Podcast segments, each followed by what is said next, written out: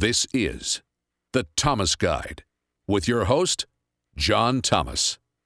Welcome to the Thomas Guide. It's been a little bit. I uh uh last week I was swamped, wasn't able to get to the podcast, uh, but I appreciate you guys for tuning in.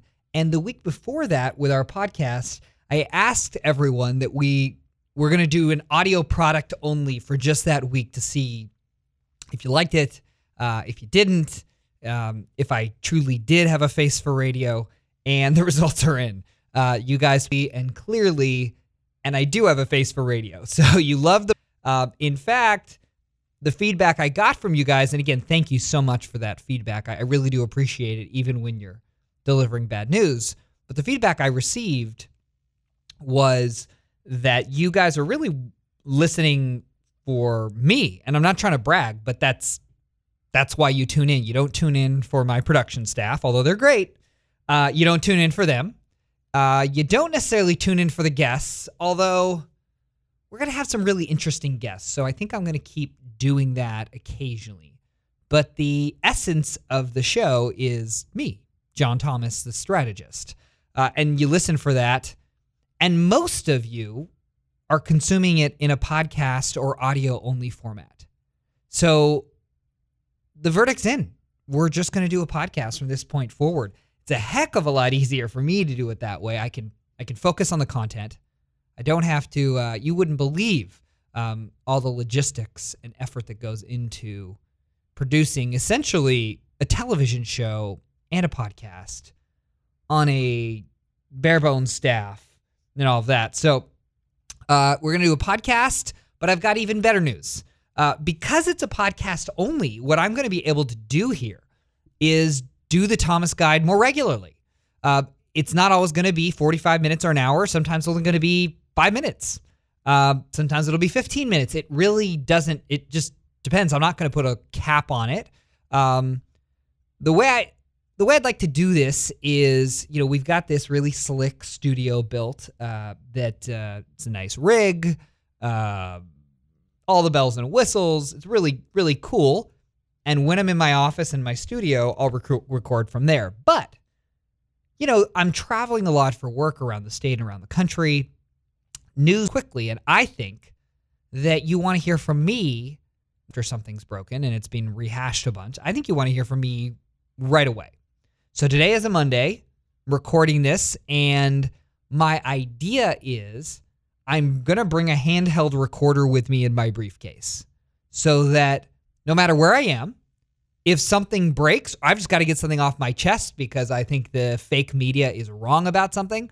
I'll weigh in, I'll upload it to iTunes and uh, the Thomas Guide, uh, the tguide.com, um, to my Twitter and Facebook, and go to iHeart's website and get it as well. And uh, you'll be able to get it more frequently. So, if you like that, that's what I'm going to do. Uh, if you don't, or even if you do like it, uh, please do tweet me at the Thomas Guide.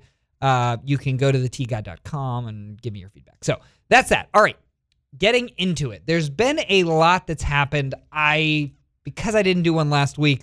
I'm not going to go back too far because I feel like last week might as well have been 10 years ago. So I want to talk about a few things of interest. Uh, first of all, this special election race in Georgia between Jon Ossoff and, and Karen Handel. Uh, Democrats were saying that this was a bellwether race, that the Republicans are screwed in the midterms. That's not the case. First of all, let's just be clear that while it's good news to the Republicans that Jon Ossoff did not clench uh, 50% plus one and put this thing away last, what was it, Tuesday. It really, even if he had, it's still so early to get worked up either way about the midterms. We are an eternity away from that point. Uh, and yes, of course, Democrats want a, a, ray of sunshine to grasp onto to fire up their base as to why they're going to win in in the midterms. But it's just too early. I mean, if we've learned anything, that even a week's period of time, quite frankly, even 24 hours, could be a dramatically different news cycle and focus for the entire country. I mean, you remember it feels like Syria was an eternity ago. That was two weeks ago. and that shift the conversation, quite frankly, away from Russia. And now, where Trump was a shill for Russia, now he's aggressively going against Russia. And it's a standoff with North Korea and what Trump is doing to apply pressure there. By the way, I think he's doing a great job with North Korea and China. Um, so I think the med- the mainstream media and the Democrats wanted a big win here. They didn't get even a uh, glimmer of hope. Uh, now, what's going to happen in the runoff between Jon Ossoff and Karen Handel? Uh, Jon Ossoff, I believe, uh, let's see here, look at my notes. Uh, I believe he earned, 46%. Um, and, uh, and actually, no, I take it back. I think it was uh, about 48% uh, in the final, the final tally. And Karen Handel was something around 19%. I can't remember the exact uh, results. But Karen Handel's a Republican. Uh, Jon Ossoff is the Democrat.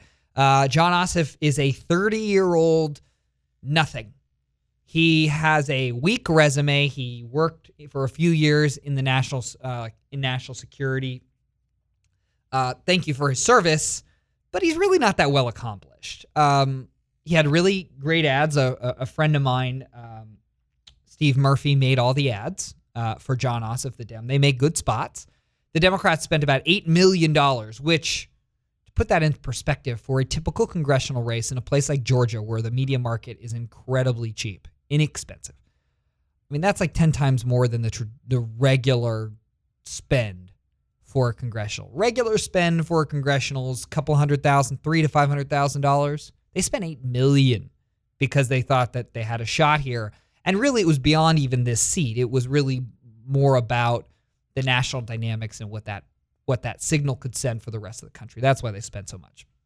But anyway, uh, running against Karen Handel, who's a Republican, I believe she's the Secretary of State or, or something like that. Now, here's the thing.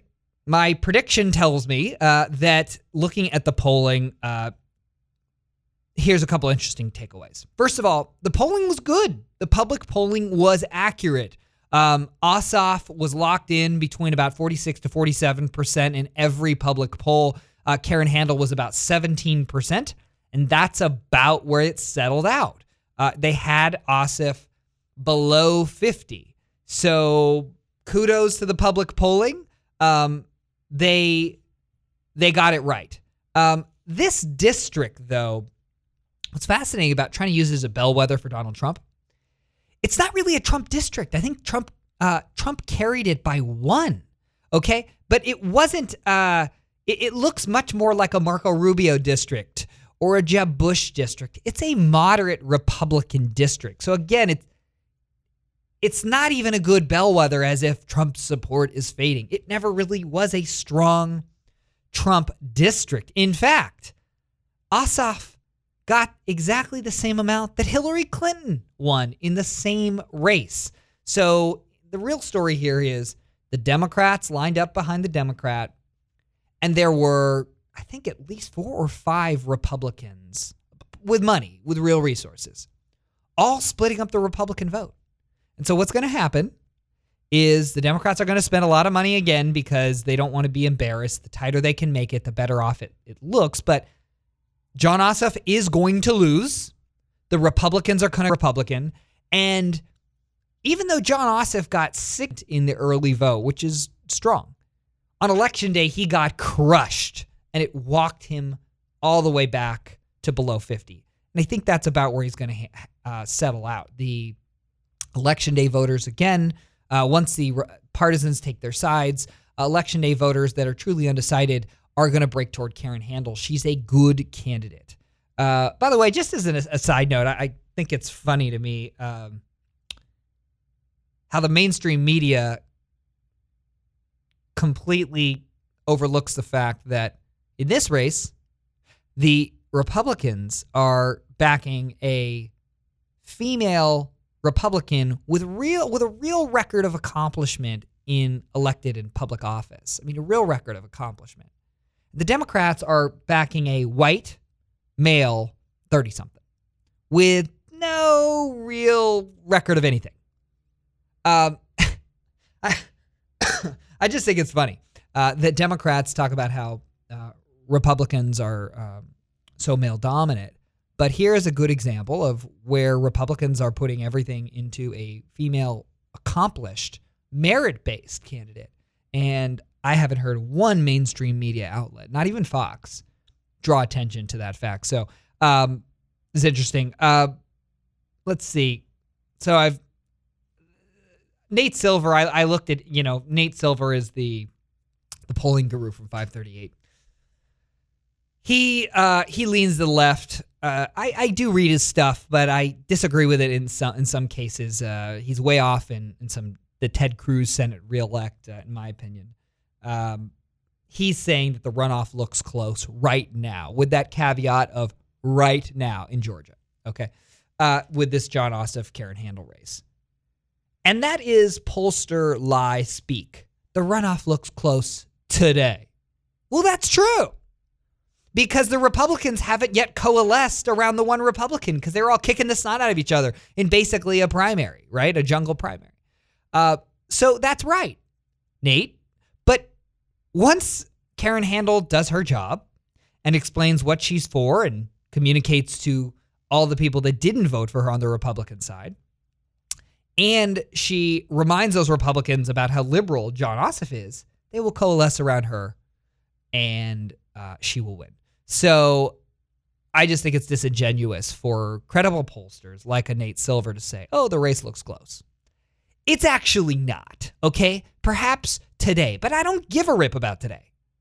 My job is to not just figure out where, is to take a look at where things stand today, of course, and then look at where the trend lines are going to go, and then try to figure out what's going to happen on election day. That's what I want to know, okay? Of how we get to, for for instance, um, you know, they say a poll is just a snapshot in time, oftentimes predictive. Um, uh, polls can be predictive, by the way. Uh, but absolutely, I want to know where my candidates are today, okay? Because I know where I need them to be on election day 50% plus one. And if they're not there, or even if they are there, then strategy will dictate what we have to do to get them from point A to point B, right? So we want to know where they are today, but each side, your opponent and my candidate has a vested interest typically in changing the direction of where the polls are today. So anyway, Nate's he's not wrong, but he's wrong. He's using kind of pollster speak, and this is why polling can be so misleading because you can take the data and kind of pull out nuggets that suit your cause. I pride myself on not doing that. I don't do I certainly don't do that for my candidates. But I don't do that when I'm on CNN or when I'm on KFI or Fox or any other outlet. So um, that's it. Uh, Jon Ossoff's going to lose. Um, big nothing burger at the end of the day. All right. Trump has a big, big week or bigly week ahead of him this week. Uh, it is coming up on his first 100 days. He a lot of people are making much much of uh, much of a big deal about this. Do the hundred days really matter? Uh, yes and no. Uh, I don't. Well, hundred days matter from the standpoint of typically your political capital is the hottest, is the most uh, impactful in your first hundred days. So, yes, it does matter from that standpoint. But if you look at uh, by just way of accomplishment, Trump has actually gotten quite a few things done. Namely, the biggest thing, the most impactful thing he could possibly have done. It's one word Gorsuch. He rammed through Neil Gorsuch in record time, despite not a single Democrat, you know, breaking, basically. Uh, that has done more, I think, for the United States than anything else he could have possibly done. And I think that'll speak more volumes at the end of the day to the certainly the religious right, the cons- and the conservative base that voted Trump in. He came through on a solid. He did what he said he would do, which was Gorsuch. But he also uh, ins- has installed his cabinet. Yes, he is has positions still yet to fill. That's a much more complicated answer. He's kind of behind the eight ball. It's kind of the Democrats' fault. It's kind of Trump's fault. I'm not too worried about uh, sub cabinet positions, honestly, uh, at, at this point.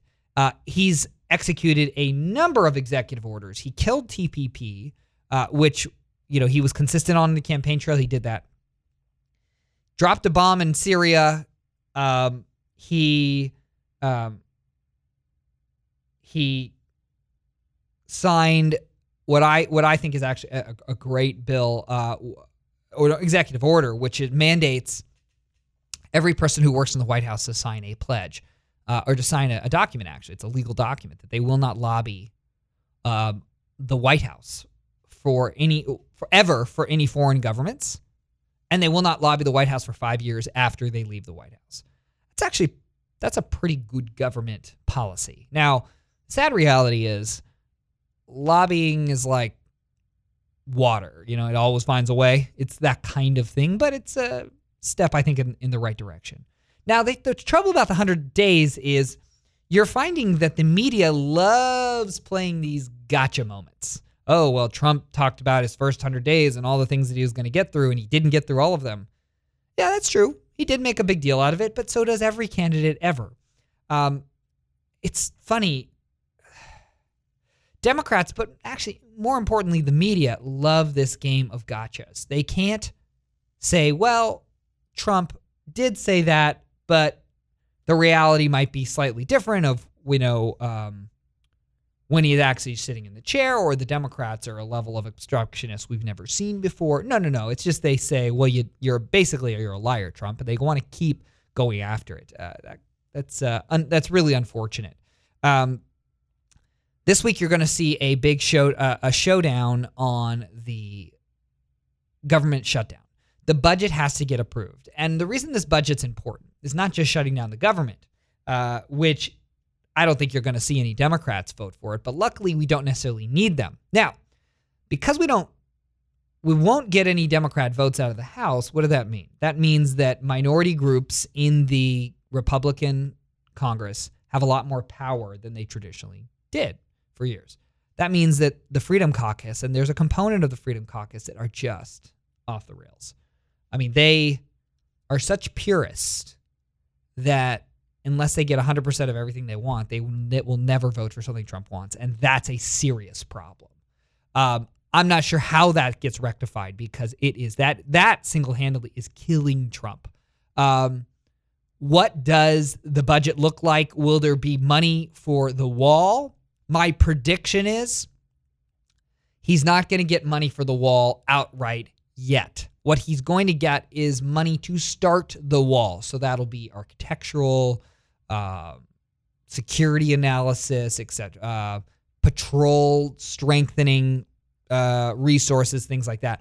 But I think Trump's administration will cave on not demanding outright that they get 100% funding for the wall. I think Trump's going to have to roll out a whole separate budget proposal just for that wall, and it's going to have to be a combination of tariffs with Mexico and whatnot. That that's an ongoing thing, but he does need to deliver something along the lines of the wall. And I do think that while Democrats are quick to say that he's a liar over his 100 days and not building the wall on day one, I think Republicans, although they would like to see that wall built, I think they have a longer time horizon of what they're looking at. If he gets it done in 200 days, they'll be just as happy, quite quite frankly. Uh, so that's what we're going to watch for this week. Now, uh, the other thing to to keep an eye out for is the White House Correspondents' Dinner is this week, and that's that dinner where the press and the president convene for one night and basically make fun of the president. Trump has attended that in the past when he wasn't president. But now, given his hostile relationship with the media and quite frankly theirs with him, Trump will not be attending the White House Correspondents' Dinner. I, I think that's fine. I mean, they're clearly hate each other's guts. I don't know why they would come together, uh, even for for one night. It'll just be an opportunity for them to take, you know, terrible shots at the president. So, what is the president doing instead of going to the Correspondents' Dinner? He's holding a giant rally in Pennsylvania. Okay, and here's why this is. This to me underscores why Donald Trump won the presidency. Because the press are all up in arms saying, How dare you snub us? You don't get it. You're out of touch. We are important, etc., etc. Meanwhile, Donald Trump is spending time with voters, working class folks, taking his message directly to them and going around the White House, or going around the um, White House correspondents and the elite liberal media and taking their his message directly to them. That was the winning formula for him in the primary, in the general, and it continues to be, I think, his winning formula. So uh, keep keep in mind that's going to play out. You're going to have, you know, Fox News is going to be wall to wall Trump uh, in Pennsylvania, and CNN and MSNBC will be White House Correspondents' Dinner, with perhaps a tiny little split screen of Donald Trump in Pennsylvania. It will be fun to see the shade that each other, you know, Trump and the media throw at each other at the same, you know, at the same time slot across the country. That that'll be a lot of fun. All right. We like to cover polls on this show. And there have been a ton of polls. So let me go through a few of these. Uh, so ABC came out, Gallup came out with a poll uh, there today. Uh, let's see, today that's Monday. Uh, Trump's job approval, they have him at 40 approve, 54 disapprove. That's about a five or six point bump higher than where he was a week or so ago. So even Gallup, that again doesn't test likely voters, just tests what we call the general population or Gen Pop, um, has Trump doing better. Rasmussen, which leans to the right, has Donald Trump up another point at 51% approval, 49% disapproval.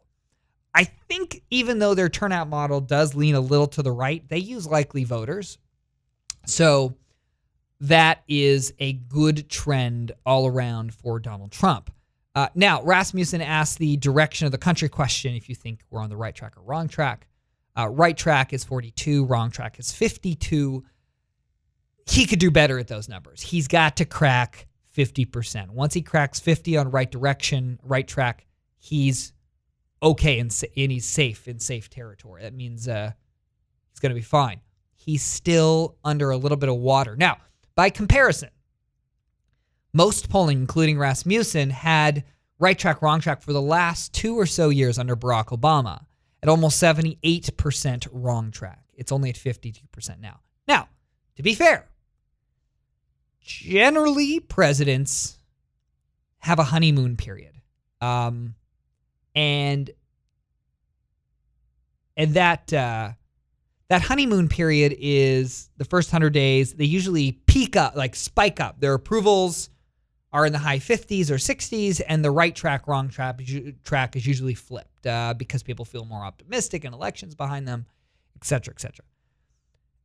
So Obama was not underwater at all with his right track, wrong track um, when he first started out. Now he was, um, his approvals remained quite robust throughout his presidency, especially as he as he ended. But the but while people personally liked Barack Obama, or a lot of people did, they didn't approve of the direction of the country and his policies. And so that's really why Hillary Clinton, you know, ended up losing. It was it was that discrepancy. Barack Obama wasn't on the ballot, Hillary Clinton was. Barack Obama's policies were on the ballot. Um, and so that's that's why Hillary Clinton lost. But uh, so here's the thing. Um, the direction of the country is he- is starting to get better, at least in terms of voters' opinions. But he still has to do better. Now, uh, congressional job approval, according to the uh, the public policy uh, poll, which is uh, it's okay, it's not a terrible poll. I don't not my favorite one. Um, is 18% approval. Okay, 18%. That's about where Congress has been for the last four years. People hate Congress. But here's a really interesting note people tend to hate Congress, but if you ask them about their Congress person, on average, people like their Congress person, but they hate Congress. It's the same thing where people don't like Sacramento, but they like their assembly member. It's a it's a strange, strange split. Um, the same thing with uh, was interesting, and this is general population public approval of the current Obamacare. uh, you're seeing 47% favorite, 31% um, disapprove of it. I think these numbers are actually incorrect only because focus has shifted away from how bad Obamacare is. It's folk it's shifted to um, it's shifted to a lot of other things at the current moment. Uh, Syria, North Korea, um, just a myriad a myriad of things. So I, I don't think that's actually the reflection of what people think of Obamacare. But Trump does and his team need to look at that and uh, and heed it as a warning sign that they better off a, offer a darn good alternative to Obamacare because people are skeptical right now. Uh, there was a failure to launch last go around. So, so those are the numbers. Um, it's always interesting to watch these things again. It's too early to make predictions about the midterms, and certainly too early to say whether or not Trump will be reelected. Although I like making predictions, uh, especially as I'm I, I start to see early indicators. And I do have a I do have a prediction uh, of where I think where I think Trump's going to be in four years. I think Trump is probably going to win. I don't think Trump ever received a honeymoon period, and he never will. And that's just the state of affairs. It was an incredibly polarizing election. Um, Democrats hate him probably more than any Republican ever. Trump makes it easy, but that's just the state of things. I think Trump will win for a couple reasons.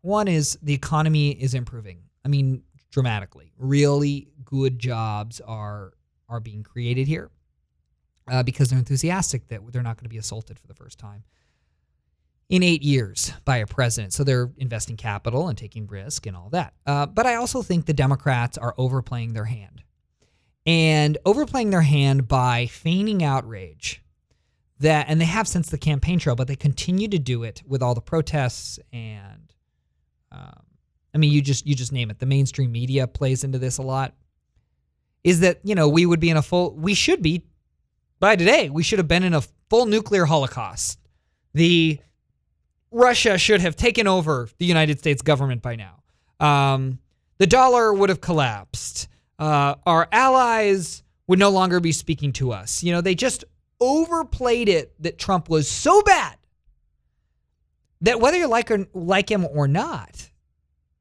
even if you don't like him, he hasn't been that bad. Even if you don't like him, if you like him, he's been pretty good. Okay, I don't need to go through all the reasons again. So I think the Democrats have cried wolf and overplayed their hands so far that they've lost credibility now with messaging against the president, even when there are opportunities to do that fairly. They've lost credibility. And for that, I believe they will lose. But time will tell. There's going to be a lot more polls uh, between now and the midterms. So we will cover those as they as they come about. Um, there was one one other poll I, would like to go through. Uh, this is an interesting poll. Um, a new survey. Let's see who did the survey. Oh, uh, a company called uh, Precision Sample, um, which polled a couple hundred building managers and building owners, real estate developers, um, in in uh, let's see, the end of December, and what they what they found is is really quite funny. Um, let's see, they found that uh, broadband and Wi-Fi was more important to their tenants than than clean underwear uh, for apartment dwellers. um, it says about 34% of respondents ranked Wi-Fi access as the most important feature for apartment living, followed by about 25% who thought high-speed internet was number one. Um, Comcast, I guess, commissioned uh, commissioned the survey. Um, anyway, it, it, it cracks me up um, because people do think. I mean, honestly, Wi-Fi and you know your broadband internet really, without that, what do you? what do you have? You're completely disconnected from the world. I would rather freeball it if it were me. Um, anyway, so that that's our fun poll for the week. There's going to be a lot more, I'm sure, coming up this week. I'm going to try my best to hop on and off uh, the Thomas Guide throughout the week whenever news breaks Hell, I may even just do it from my cell phone if I don't have my slick, fancy mobile recorder with me on, on the go. Quality won't be as great, but the content of the information will be just as great and just as timely. So uh, feel free to email us. Uh, you can uh, you can go to the. That's the tguide.com, or you can tweet me or direct message me at the Thomas Guide on Twitter. Of course, Thomas Guide on Facebook will have it up there. You can private message us there. I want to hear your feedback. Truly, truly, I do. This is evolving product. I have a bunch of fun with it. And I hope you enjoyed this episode of the Thomas Guide. I will talk to you guys soon. Thanks again. Bye.